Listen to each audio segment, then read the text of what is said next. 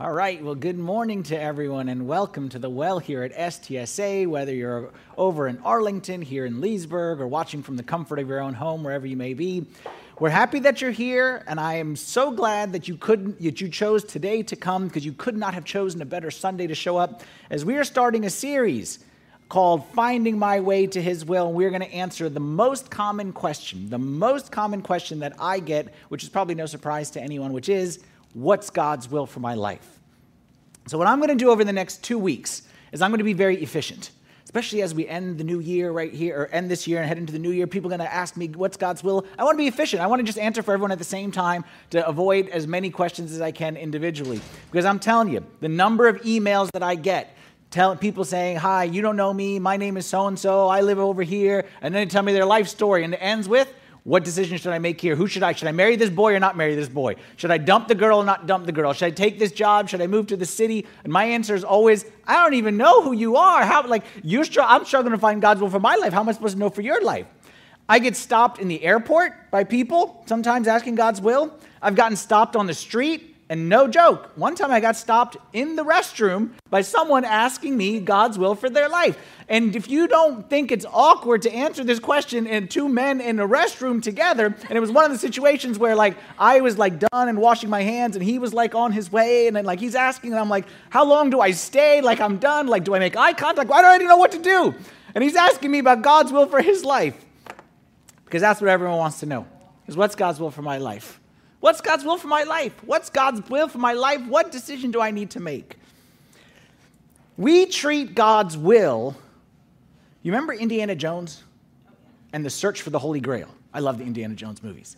We treat God's will as that way, as like God's will is like, you know, over the river and through the woods, and you have to find, solve riddles and jump, and you have to find clues, and there's, and only, only a very select, elite group of people know God's will. And it, what your goal is to try to find one of them, like the Yoda, like the Jedi Masters, and they know that guy knows God's will, so we all run to him to try to find God's will. And my question to you is Is God's will really that way? Like, is God's will a game of hide and seek? Like, go ahead, guess. Nope, that's wrong. Nope. And like, how many clues to find God's will? Is that what it is? Let me ask you another question. I'm a logical person. Does God even have a specific will? For every single person on this planet? Like there's 8 billion people on this planet. Does God have a specific will for 8 billion people on the planet? And if you answer yes, be careful before you answer yes. Again, I'm a logical, I'm, I, I like math and science, I like things that add up. Look, if God has a will for me to marry someone, and I married the wrong person, I didn't marry the wrong person, I'm saying someone else out there married the wrong person then that person, okay, they messed up. But then the person that that person was supposed to marry also married the wrong person. And then the person that person was supposed to marry, and then like it just spins out of control. Like God's will for me to take this job, but I didn't take this job. So the guy who took the job is clearly not God's will for them to take the job. So then everyone, the rest of the 8 billion people on the planet is messed up. Somebody broke God's will in the very beginning. Is that how it is? Well, the goal of these next two weeks is to demystify God's will and to see that God's will is not the hidden grail. It's not a game of hide and seek. In fact, here's our key thought for this series God never intended his will to be a mystery. God never intended his will to be a mystery. Actually, his desire to reveal it is even greater than your desire to find it. And I can prove this to you if you're a dad or a mom, you get this. My desire to reveal my will to my kids is unfortunately for them greater than their desire to find out. And I believe the same is true about God. It's not supposed to be a mystery. And our goal over these next couple weeks is we want to focus less on the answer, focus less on like this decision or that decision. We want to focus more on the process. We want to focus more on the steps to take to be able to discern God's voice, not so much focused on what's the solution, but rather what are the steps what are the skills that I need to develop and the habits I need to develop to be able to hear God's voice on a weekly basis so I can leave Father Anthony alone in the restroom? and today, what we're going to do, or we're going to take this in two parts this week and next week. Today, we're going to talk about what not to do. Next, week, we're going to talk about what to do. Today, we're going to talk about the wrong way, the wrong steps, the wrong process. Next week, we'll talk about the right way. I discovered that there are two ways, wrong ways, that people approach God's will. And each one of them is worse than the other one. The first is the game of if it's your will, make this happen. So if this was God's will, this would have happened. If it's not God's will, this we play this game. So it's the game of, you know what? Sunday morning, if God wanted me to go to church, he would have woken me up. I didn't wake up, must not be the will of God. You played this game before, right? Is the game of I'm driving to class, light turned red, oh well, God must not want me to go to class because there's traffic lights and everything like that. It's the game of, well, I was offered a drink, so from God, I might as well have the drink, okay? Because it's the will of God that way. I don't know if any, any, any fans of The Simpsons here. Anyone watch The Simpsons when they were younger? There's one episode. I don't remember what the details were, but it was where Homer was playing this game. Homer was the dad, Homer Simpson. And he was playing this game and he wanted to do something. I think it was like he didn't want to go to church or something like that. And he prayed and he said, God, if it is your will that I skip church, Please give me absolutely no sign whatsoever. Thank you very much. and that's the game that we play sometimes. Well, if it's God's will for me to do this, then He would have made it easy and He made it hard. So clearly is not the will of God. That's the wrong way. The second wrong way is just as bad as the first wrong way. I can't tell which one's worse. The second wrong way, which you may think it sounds very spiritual, which is I pray, I open my Bible, I close my eyes, and I, and there's the will of God. You've played this game before? I opened, I just closed, and whatever. Eh, there it is. That's the will of God. I know people who have been named this way. I know there was a kid in my, in my, in my middle, in my grade school and middle school who was named this way. His name was Ishmael, okay, because of his parents played this game. So clearly he landed on the wrong one. This is not the way that God wants us to discover his will. Once upon a time, there was a guy who wanted to know the will of God for him, and he played this. He did this. He opened the Bible, he flipped it and he put his finger down, and it said, Judas went out and hung himself. That's the will of God for him. So he said, No, no, no, that's clearly a mistake. So uh, two out of three. So he opened the Bible, he put his finger down, and it said, Go and do likewise. then he said, Okay, wait a minute, third time's the charm. So he opened, closed the, oh, prayed, said a prayer, closed, opened the Bible, put his finger down, and said, What you do, do quickly. Not the best system to discover the will of God. God never intended his will to be a mystery. He wants you to find it even more than you want to find it. Ephesians chapter 5, verse 15 through 17, St. Paul says, See then that you walk circumspectly, not as fools, but as wise, redeeming the time. See then that you walk circumspectly. Don't be a fool, walk wisely. Because the days are evil, therefore do not be unwise, but understand what the will of the Lord is. Understand what the will of the Lord is. God does not want his will to be a mystery. It's not a game of can you discover my will. God wants to reveal his will even more than you want to know His will. That's the premise of this series. Before we dig into the specific, like exactly what God wants me to do and the specific will of God for my life, I'm going to draw you an analogy that's going to carry us through these next couple weeks. I want you to think of God's will like a goal on a soccer field. God's will is like a goal on a soccer field. And your goal, like that's the will of God. I want to get to that goal. I want to find that exact point. But before we get to the goal, there's a couple steps we have to take that it's like a progression. First A, then B, and then we get to C. So the first part, before we get to, I'm going to call the goal, God's personal, the personal will of God for my life. The personal will. The will that's for me, different you, different you, different you, different than you. The personal will of God for my life. Before we get to that, we're going to start with God's sovereign will the sovereign will of God. And this is like the soccer field itself. So just think about it logically. The first step to where is the goal is making sure that you're on the right field. Because if you're on the wrong field, then you might find goals, but it might not be the right goal because you're on the wrong field. So the first step is I got to make sure I'm within the boundaries of the correct playing field. This is the sovereign will of God. The sovereign will of God, to a degree, okay, understand what I'm about to say. I'm going to you don't take any sentence I'm going to say by itself. You have, you have to listen to the whole thing, and it all makes sense when you put it all together. Nothing that happens, nothing that happens is outside the will of God. To a degree. If it happens, it's part of the will of God. Because God allows it to happen. This has nothing to do with how much you pray, this has nothing to do with how much faith you have. If something happens, it cannot happen outside of God's allowing it. Let me give you a couple verses. Daniel chapter 4, verse 35 says, All the inhabitants of the earth are reputed as nothing. He does according to his will in the army of heaven and among the inhabitants on the earth. No one can restrain his hand or say to him, What have you done? So, bottom line is, if God wants it to happen, it's going to happen. If he doesn't, it's not. So, to a degree, follow me here, I'm going to explain this further. To a degree, if anything happens, not that God causes it, not that God is doing it, not that God even wants it, but if it happens to a degree, we would say that's under the will of God.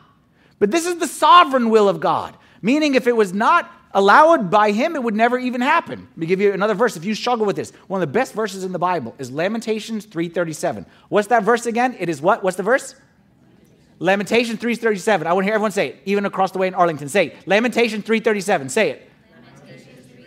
This is one of those golden verses that you got to hold on to, especially if you struggle with this. One of my favorites. It says, Who is he who speaks and it comes to pass when the Lord has not commanded it? Is it not from the mouth of the Most High that woe and well being proceed? Who is he who speaks and it comes to pass when the Lord has not commanded it? So your boss did this, the government did, did this, your kids did this. Who is he who speaks and it comes to pass when the Lord has not commanded it? There's never a time where God is acted upon and he has no control. Like, oh, I couldn't have done anything about it. Nebuchadnezzar did this. Or, oh, this was outside of my control. Your boss, like, he's bigger than, like, come on.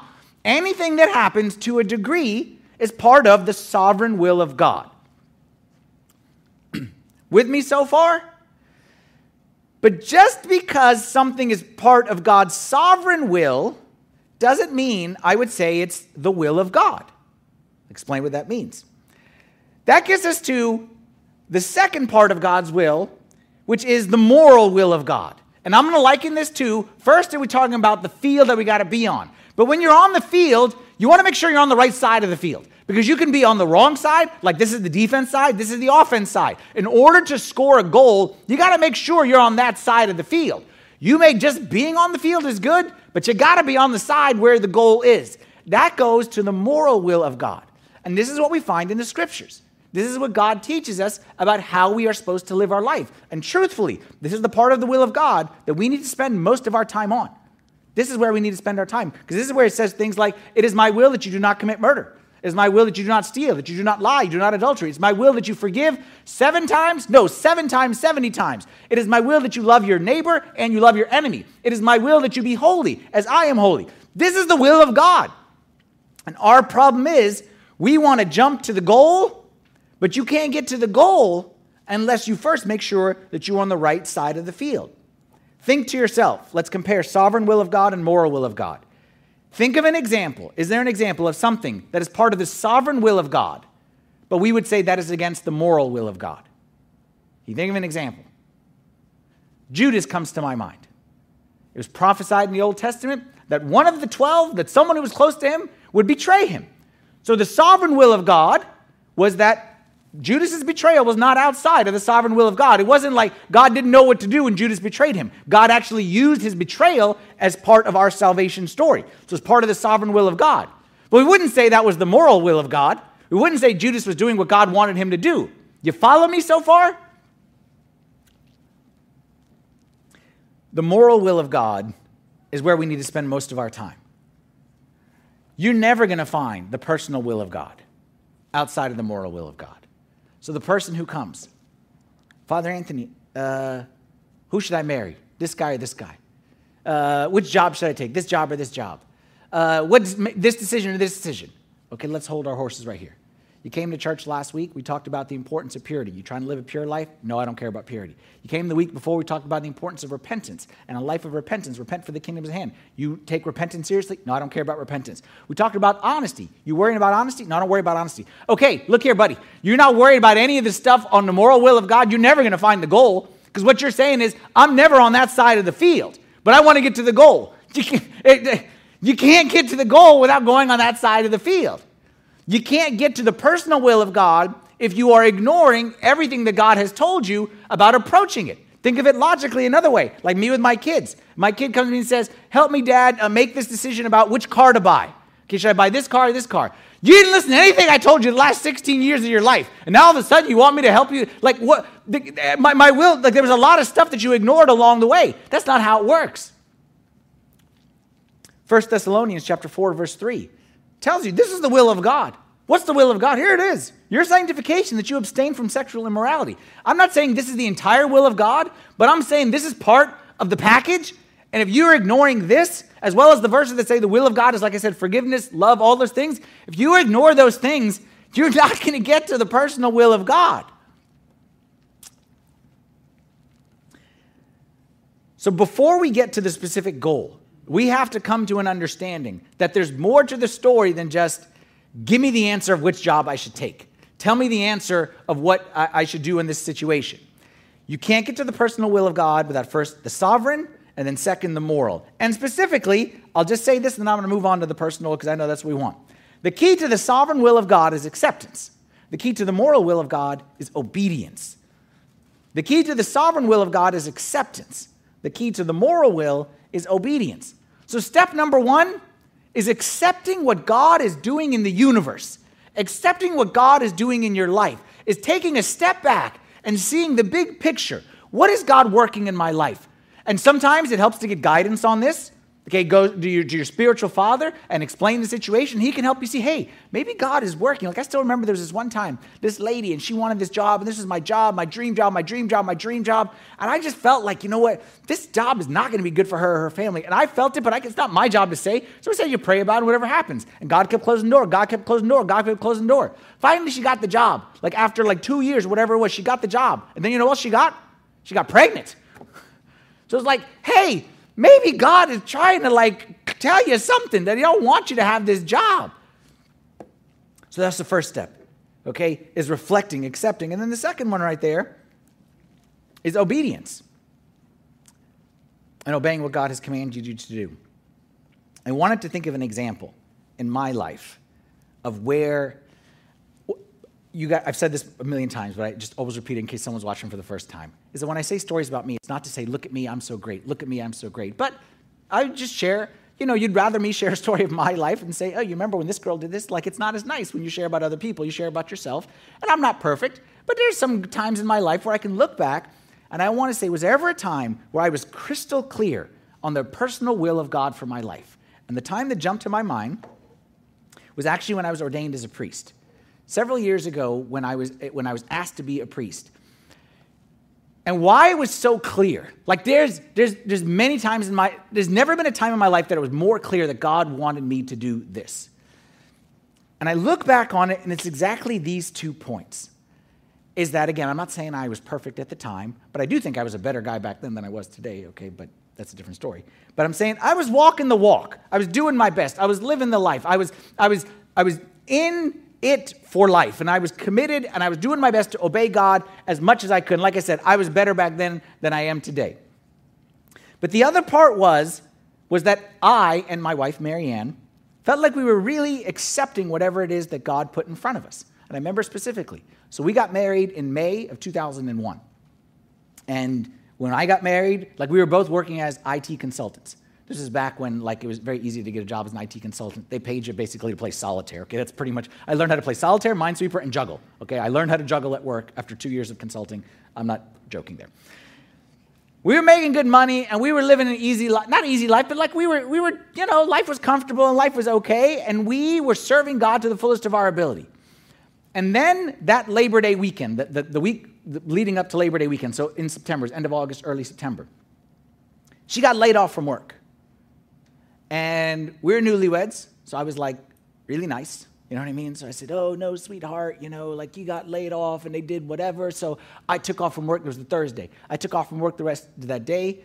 Okay, and I called in sick the next day or used whatever day, probably cold and sick, but whatever. Like I, I, used whatever, and I said, don't worry about this stuff. Like we, you know, love can hold us together or whatever it was. And, you know, like, and, and we went away for the weekend. We found like a bed and breakfast. We said we going to go away on Friday and on Saturday. And we went, we had like the best time, and we prayed so much, and we were in God's word, and we said, we don't care about money, money, money. We don't care about that stuff. And we said, we were talking about Marianne's career. We don't care about Marianne's career, you know, and she was thinking maybe like to go into teaching. I'm like, yes, because who needs consulting and we don't know what we're doing and let's like make a difference in the world. We don't care about career and we don't care about money, like whatever God wants. And we said, whatever God wants. That was Friday, Saturday. Woke up early Sunday morning, came to church because we were a good boy and girl. After church that day, senior priest came to me and said, at the end of the day, you know, uh, I need you and Marianne to come over uh, tonight to our house. I said, sure, no problem. we did our thing and like we taught Sunday school and we did stuff and I was I did many different things. By the time I got home, let's say two o'clock, three o'clock, and I was like, oh yeah, Marianne, by the way, we're going to uh, Father Bishoy's house tonight. She's like, why? I'm like, I don't know. She's like, what do you mean we're going to his house? She's like, he, I said, he said, come over to our house. And she said, why? I was like, I don't know why. He didn't say why. He just said, come over. She's like, why didn't you ask? And I'm like, I don't ask, I obey. He's the commanding officer. He said, come over. I said, yes, I don't know what it's about. And then she said, what do you think he wants to say? And I'm telling you, neither of us spoke a word, but both of us at that moment in time knew exactly what was going to happen when we got to his house. And we actually drove over there in silence. And it was one of those like, what do you think he's going to say? And I was like, I don't know. What do you think? I don't know. It's probably nothing. But both of us like drove over there in silence. And we knew. And it was very clear. And even to this day, like I, I, I mean, to this day, when people, I actually never said yes. Like he said, you're going to be the next priest of the church. So I'm like, okay. Like I never even, I don't even didn't ask. He just told me kind of a thing. But my point there is that God's will was so clear, the personal will, because we were accepting what God was doing, that maybe this layoff and maybe this whole thing was part of God's greater plan to make us pray and say whatever it is that you want us to do. And again, we thought her career, but it actually turned out to be my career. And then we were walking the walk to the best of our ability. So for some of us, again, I'm gonna get into the personal will for a second. Okay, this is not uh, that's the topic here, but I just I can't leave this. For some of us, if you are struggling to discover God's will for your life, let me give you two questions that you should ask yourself. And you should be very diligent to ask yourself these two questions. If you ever want to write anything down in life, this is what you write. Question number one What is God trying to tell me? That's the first question you have to answer when you discover the will of God. What is God trying to tell me through the events of life, through the circumstances that are going on, through world events? What is God trying to tell me? The second question What did God ask me to do that I didn't do yet? What did God ask me to do that I haven't done yet? What is it that He commanded? Because you know, God doesn't give 10 suggestions. God gives commandments. He doesn't give suggestions. What is it that God commanded me to do, or stop doing, or start doing? What has He commanded me to do, and I haven't done? That's the first place that you start when you're trying to discover the will of God. What is God doing in the universe? What has God asked me to do that I haven't done yet? If you answer those two questions, then you know first, I'm in the right field. Okay? I'm not on that field or on that field. I'm on the right field where God, like, there's the goal. I got to first get into the right stadium. And then, secondly, I got to get away from the, my goal, like the, the defensive goal. I need to go towards that goal, and that's the moral will of God. I'm obeying what God has asked me to do. Now I am in prime position. Now I am prime position where I can attack and I can see the personal will of God for my life. And that's what we're going to talk about here today and next week. But again, before I get into it, let's agree that the personal will of God, the goal, 95% of God's will for your life is the same as the rest of us. 95% of the will of God is the same for all of us. And think about it again like a dad with his child. Like we're all we're all dads right here, we have wills for our kids. Okay? Not like will like when they die, like when like like I have a will for my child. And I bet you my will for my child is similar to yours, similar to yours, similar to yours, similar to yours for the most part. Like most of us want our kids to be healthy. Most of us want our kids to be successful. Most of us want our kids not to go to jail. Like there's just certain basics that all of us, that's the general will for all of us. Okay? But then it's that 5% like you want him to go into the family business and you want him to go into, you know, to be this and I want mine to be in like what could be a higher career like Super Bowl MVP one day or, or something like that. Like we all have specifics, but let's agree that the majority of God's will is pretty clear. It's given to us through his sovereign and his moral will. But the good stuff is that 5%. That's the sweet stuff. That's the stuff where it says, Eye has not seen, ear has not heard, nor has come upon the heart of man. That's the good stuff that we want to talk about. Today, I want to talk about three mistakes, three things that we are not doing. Next week, we'll talk about three things that we are supposed to do. With that as a very long introduction, let's go with the number one mistake, the first thing that we don't do, and it's so simple that it's not even worth saying, right? We don't ask. We don't find the personal will of God because we don't ask. Like the most basic thing that you would think would be like common sense. But if we're honest, we don't ask. At least we don't ask the right person. We ask. We don't always ask God.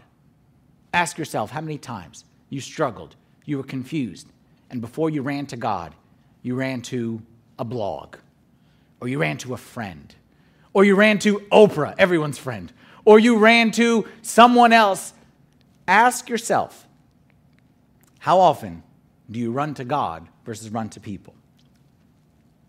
People can give you good advice, but we don't need good advice. We need God advice. People can give you good answers. We already got the general advice. Like I said, that's in the scripture. The general advice is there. What we need is God advice. And the only way to get there is to ask. James chapter 4, verse 2 says very simple You do not have because you do not ask. Like the most basic part of receiving an answer is to ask a question. But we don't ask the question, and we're surprised when we don't get an answer. Now, you say, No, I do pray, and I do ask God. Let me give you a specific way, encourage you. I'm not saying this is the only way, but let me tell you something that I have found for me has been very, very effective in my ability to discern the will of God in my prayers. Let me encourage you when you pray, anyone who's come to me in confession over the past two years, I, I probably 90% chance I told you to do this, is to write out your prayers. To write out your prayers. I, every so often, I come up with prayer cards. So I do this like every, let's say, couple months. It's not really a time thing as much as like a season thing. So what I will do is I will sit down and I'll spend like an, I'll spend like two hours. I'm not saying like for five. I'm, I spend like two hours and I think through very thoughtfully. What is it exactly that I want God to do in my life? What is it that I want God to do in my children? So instead of just, please God, bless Michael, bless Lizzie, bless Marianne, bless our marriage. I don't know what that means. Like, I am blessed. Like, I don't know anyone who's been more blessed than me. So when I say God blessed, like, okay, God's like, done. What, like, that's it? So we're good now? Like, I blessed? No, what is it specifically that I want? And I'm telling you, for me, that's a game changer. Because I'll take those prayer cards, I put them in my prayer book, in my journal, and every morning when I stand to pray, I have seven cards, okay, with they're broken out in their categories, and things like that. Every morning when I pray, I pull out two prayer cards and I read those prayers. I have with the title, then I have a verse that, that correlates, and then I have specific prayer requests. And the specific prayer requests always begin with a verb. They have to begin with a verb. Can't be like to be. No, a verb. This is what I want God to do. And I'll read those two prayer cards. And then I'll say my prayer. And now my prayer, you know what's running through the back of my mind? There's like a purpose to it. And there's like a reason. There's something that it's committed to. And I'll say my prayers. And then at the very end, I'll go back to my prayer cards, and that will lead me in a time of personal prayer. And I'm telling you, this is a game changer because you won't realize what God is going to do in your life. You won't realize until you write it down and you give Him a chance to answer those prayers. And when you do this, let me give you a little tip here. Focus your prayers on outcomes, not on details. Focus on outcomes, not on details. Focus on the big picture, not the minutia. What I mean, don't say, please God, help my daughter to do her homework. That's minutia. Pray, please God, make my daughter a responsible student. You see the difference? Don't pray, please God, give me this promotion. Pray, please God, give us stability financially to be able to serve you with all that we got. Don't pray, please God, let this girl say yes. Please let her say yes. Say, please God, lead me to the right girl that's going to lead me closer to you. Do you see the difference? One of them, when you pray for the details, it's kind of like God is working for you and like, okay, God, like I need this. Hurry up and get this. The other one is like, God, you're God. And I don't know what it is that I need, but all I know is I need you. And if I want to be, if I want my kids to be responsible, I got nothing other than you. And if I want to find a godly relationship, I got nothing other than you. And if I want to be successful in life, I got nothing other than you. Give him the problem, let him figure out the steps to get to the solution. You see how this works? This is important because what I discover, if you open the scripture and you see the miracles that Jesus did, when Jesus worked in people's lives, it is very rare that he worked the same way twice. It is very rare that he worked the same way twice. Sometimes Jesus would heal by touching. Sometimes he would heal by, just by speaking. Sometimes he would heal when he's not even in the room. One time he healed a guy by taking some dirt, spitting a loogie into it, and smacking it on the guy's face. We're not married to the process.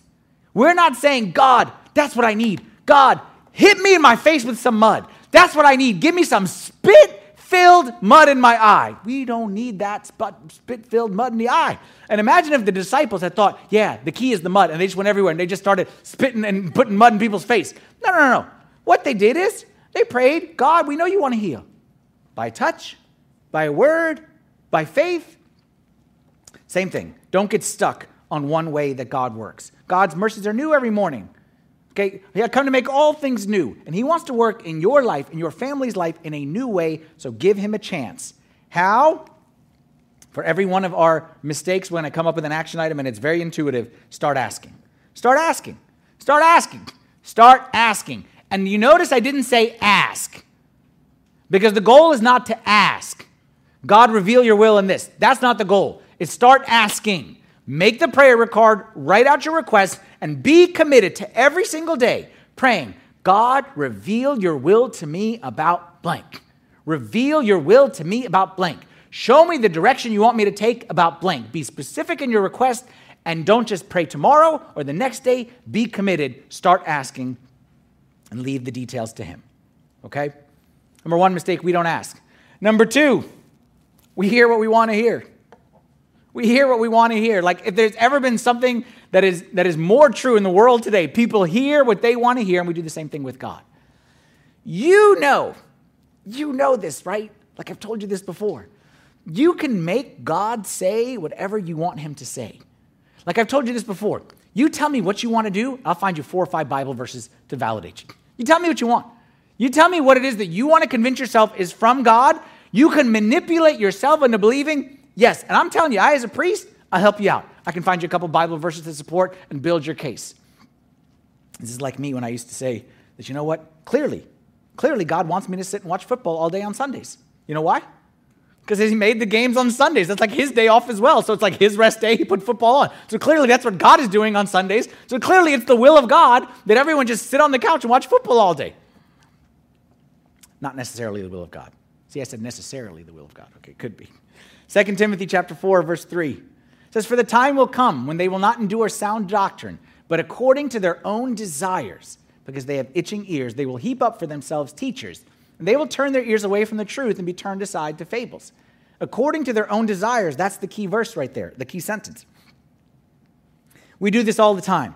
We convince ourselves that you know what?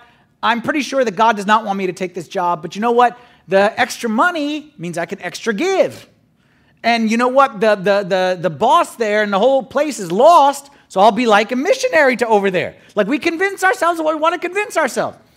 I heard people convince to me about relationships. And you're like, I'm like, this relationship, I don't know if it's the best for you. But no, no, no, no, don't worry. Yeah, we make a mistake. And yeah, we fool around. And yeah, we do this. But don't worry. We pray together and we do quiet time together. And like, what? Since what, like, we do quiet time together? And somehow that you convinced yourself that you're going to do all kinds of sin, but don't worry. We said quiet time together, so therefore it must be from God. We hear what we want to hear. So therefore, the action item here is start listening. Stop telling God. Stop trying to convince God. Stop trying to sell God on your will. Like, no, God, no, you know, really, no, it's not that bad. Oh, no, no, no, it'll work out. Stop. If you have to sell it to yourself and to God, stop it. Start listening to what God is trying to tell you. I told you that I get asked the question all the time what does God want me to do? What's the right answer? What should I do? I don't answer that question anymore. Because you know what I discovered in the majority of time? The majority of time, especially when it's someone I don't know, who's coming to ask me what I should do in this situation, the majority of time, it's somebody who's asked five other people before me and not gotten the right answer that he wanted. And he just came to me, changed a few of the details, and said, Yes, Father Anthony told me that this is okay to do. That's what we do. I remember one time I was asked True story. One time I was asked about, you know, my girlfriend, and we're starting to, you know, approach marriage, and, you know, we, uh, we're considering living near each other. And Father Anthony, it's a good idea for me to live near my girlfriend. So on the surface, you're like, yeah, you get to know each other better. But then I discovered live near meant his and her sinks in a one bedroom apartment. That's what near, living near each other meant. So I'm saying, come on. Like we, we, we, can, we can deceive ourselves in whatever it is that we want. We got to be honest. That's why I don't give answers to this question. What I give is truth. What I say is, I don't know if you're supposed to be with this girl or not, but I'm telling you, if you're fooling around before marriage, not the will of God. Can't be, no matter how much you pray or you do your little quiet times together. I'm telling you, if you neglect your family because you want to make extra money, never the will of God. Your family doesn't need the extra money, they need you at home. There's never a time where disobeying the moral will of God can ever lead you to finding the personal will of God because that's the wrong side of the field. The only way to get to the goal is to be on that side of the field. So if you're disobeying the moral will of God, then you will not find the personal will of God. It's that simple. Okay? So, number one, we don't ask, start asking. Number two, we hear what we want to hear, start listening. Number three is we rely too much on logic. Now, notice the key word I said is too much. Because anyone who knows me, I'm all about logic. So I'm not saying we don't use logic. God gave us logic. Christ himself is the logos, the logic of the Father. But there's a difference between using logic and relying on logic. I'm a logical person. I like to figure things out. I like to look at patterns. I like past behavior predicts future events. So I like to see in the past it was A and then B, so therefore in the future must be C and then D. That's not a bad way. But in the end, we got to realize that God doesn't always use logic. Or I should say, God doesn't always use my logic. Not that God is illogical, but God is above logic.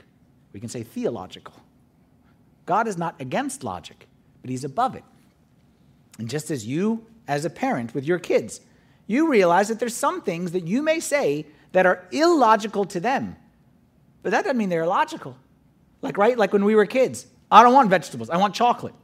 No, you can't eat chocolate. That's an illogical statement. If you're a three year old, that's an illogical statement. Chocolate tastes better than Brussels sprouts. Of course I can. Like, why not? Wouldn't I not eat chocolate? To a child, it doesn't fit with their logic, but it doesn't mean it's against logic. It just means it's above their ability to understand it. The same is true between us and God. One time when I was back in college, I was playing basketball and I turned my ankle. So I, I, sprained it. It wasn't that bad of a sprain, okay, but it was enough where I, I should have stopped playing. The problem was I didn't stop playing. Anytime, by the way, anytime you see me injured or something like that, nine out of 10 times something happened and I kept on playing and made it 10 times worse. That was one, the situation. I should have stopped playing, but I remember seeing when NBA athletes, like when Michael Jordan turns his ankle, he doesn't stop playing. He keeps playing because he needs to keep it loose. Okay, and that's what they would say is that he wouldn't sit, he would keep it loose. And I don't know what keep it loose, like I don't know what's in there that needs to be loose, the juices, the, I don't know what's in there. But I said, you know what? I'm not gonna stop playing. I'm gonna keep on playing. I'm gonna keep the juices loose in there.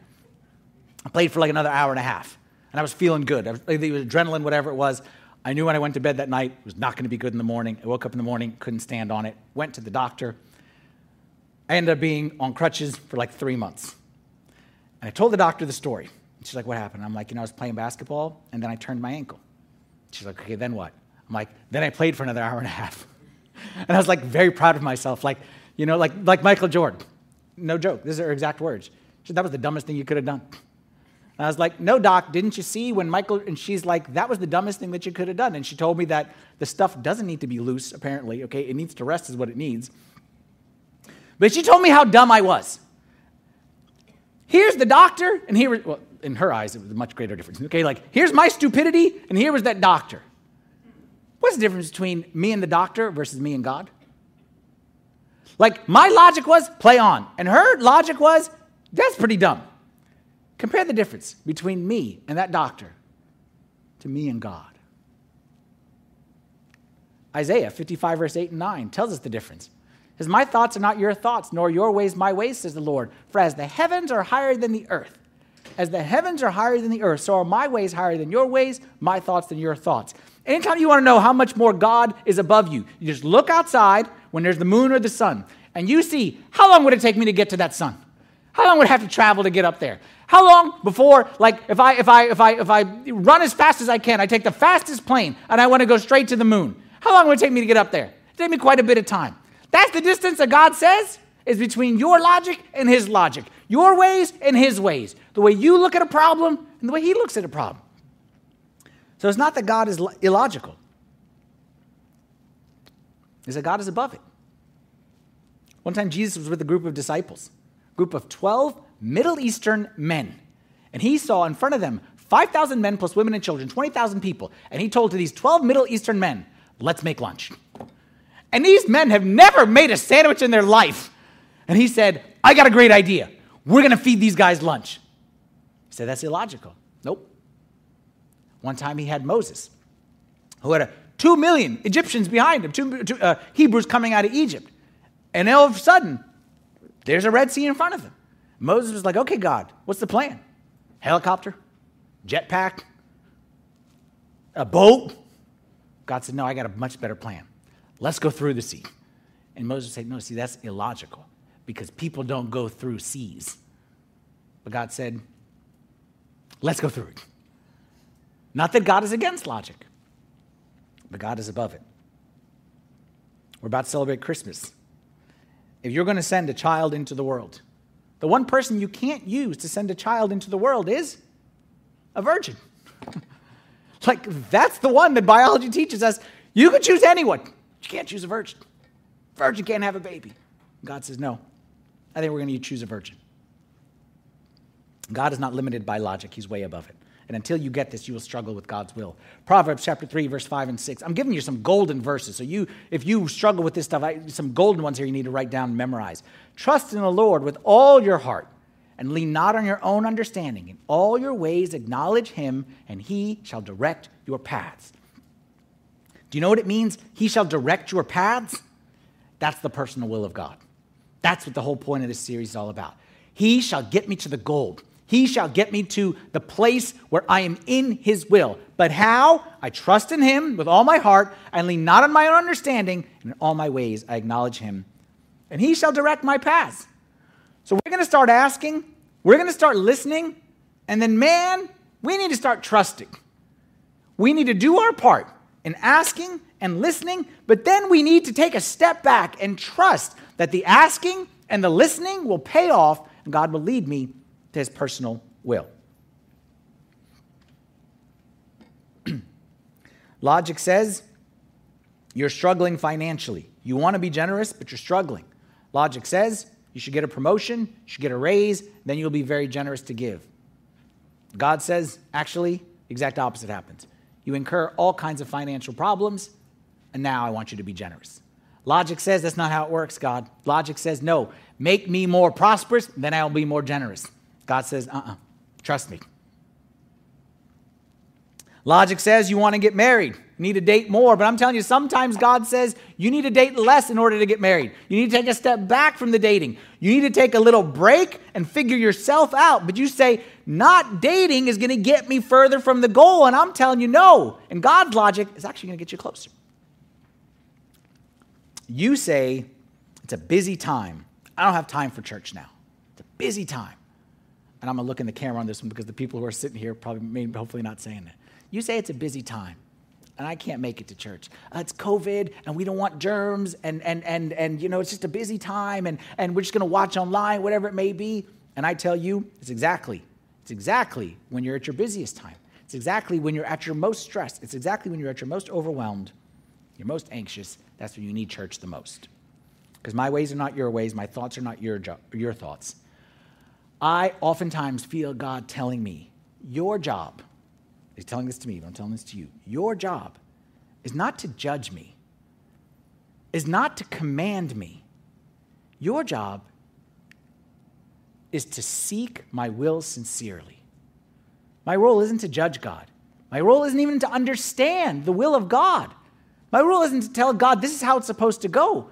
My role is to seek it sincerely. And that, my friends, is the number one factor to discovering the will of God, which we're going to talk about next week. Just kind of laying the foundation today. But this is it right here. This is the foundation. The number one factor in you discovering the will of God is seeking it sincerely. Like we talk about the will of God, there's like my desire to find it and the techniques. And we spend 90% of our time focused on the technique of like what prayer do I pray or what passage should I read. The technique, I promise you, finding the will of God is 90% desire 10% technique. We spend 90% of our time discussing the technique and only 10% of our time focused on the desire, and we got it backwards. The majority of finding the will of God is not which, which Psalms you read, or it's not which book you're reading in the Bible. the majority of finding the will of God is seeking it sincerely. Because God does not want his will to be a mystery. It's not a game of hide and seek. He wants to reveal it more than you want to find it. And the way that we're going to find it is we're going to start asking. We're going to start listening and we're going to start trusting. When we do that, let me give you some verses that you're going to discover. Matthew chapter 7, verse 7 through 8. Ask and it will be given to you. Seek and you will find. Knock and it will be open to you. For everyone who asks receives. He who seeks finds. And to him who knocks, it will be opened. Jeremiah 29, 13 says the same thing. You will seek me and find me when you search for me with all your heart. Now, you look at that and say, okay, but I did ask and I did trust and I did. And I'm telling you, it's similar to me saying, okay, you know what? Uh, I'm going to Florida. And I tell you, okay, the way to get to Florida, go 95 South. And then you say, okay, uh, Father Anthony, you were wrong. I drove on 95 South for like 30 minutes, actually 45 minutes, even an hour, and I didn't find Florida. What my response to that would be? Keep driving, man. Keep driving. So, yeah, I asked and I listened and I trusted. Yeah, keep going. Because it's not saying that you get on 95 and you hit Florida. It's saying when you get there, you keep going and you keep going and you trust that at the end of 95 South, you find the destination, Florida. And I'm telling you, at the end of asking, the end of listening, the end of trusting, you will find God when you search for him with all your heart. Last verse, Hebrews 11 6. He is a rewarder of those who diligently seek him. He is a rewarder of those who diligently seek him. He is a rewarder of those who don't look for shortcuts, who don't want magic gimmicks, but those who say, you know what? Let's roll up sleeves. Let's ask. And asking is hard because I ask and I get nothing in, in return right away, but I'm going to commit to ask. Number two, I'm going to listen. I'm going to read his word. I'm going to look at those signs in the world and I'm not going to manipulate it to convince God of what I want. I'm going to listen sincerely. And then number three, I'm going to trust. I'm going to do the right thing. I'm going to be generous even when I can't. I'm going to love even when I don't want to. I'm going to forgive even when it's hard. Like, I'm going to do the right thing. And I'm going to trust that if I continue to do that, continue to ask, continue to uh, listen, continue to trust, He is a rewarder of those who diligently seek Him. The key to finding God's will isn't about anything you do as much as about your attitude and how you seek it sincerely and diligently. Next week, we'll look at the three steps, the positive steps okay? But we're going to lay the foundation. This, is, this week is like preparing the soil. Next week, we'll plant the seed. So I hope that you will join us again next week um, as we continue this series. For now, let's stand up for a prayer. In the name of the Father, and the Son, and the Holy Spirit, one God, amen. Heavenly Father, we thank you, Lord, that you don't hide your will from us, that your desire to reveal it is even greater than our desire to discover it. I pray that as we wrap up this year and we prepare to enter the new year, that we would be closer to your personal will for our life by understanding what it is that you desire for us. Give us the patience and the courage and the perseverance to keep asking, keep, see, keep listening, and keep trusting that you are a rewarder of those who diligently seek you. We ask these things in the mighty name of your Son, Jesus Christ, with the intercessions and prayers of all your saints. Hear us as we pray thankfully. Our Father, who art in heaven, hallowed be thy name. Thy kingdom come, thy will be done, on earth as it is in heaven. Give us this day our daily bread, and forgive us our trespasses, as we forgive those who trespass against us. And lead us not into temptation, but deliver us from the evil one. In Christ Jesus our Lord, for thine is the kingdom, the power, and the glory forever. Amen. Thank you so much. I hope you guys enjoyed part one in our series. Um,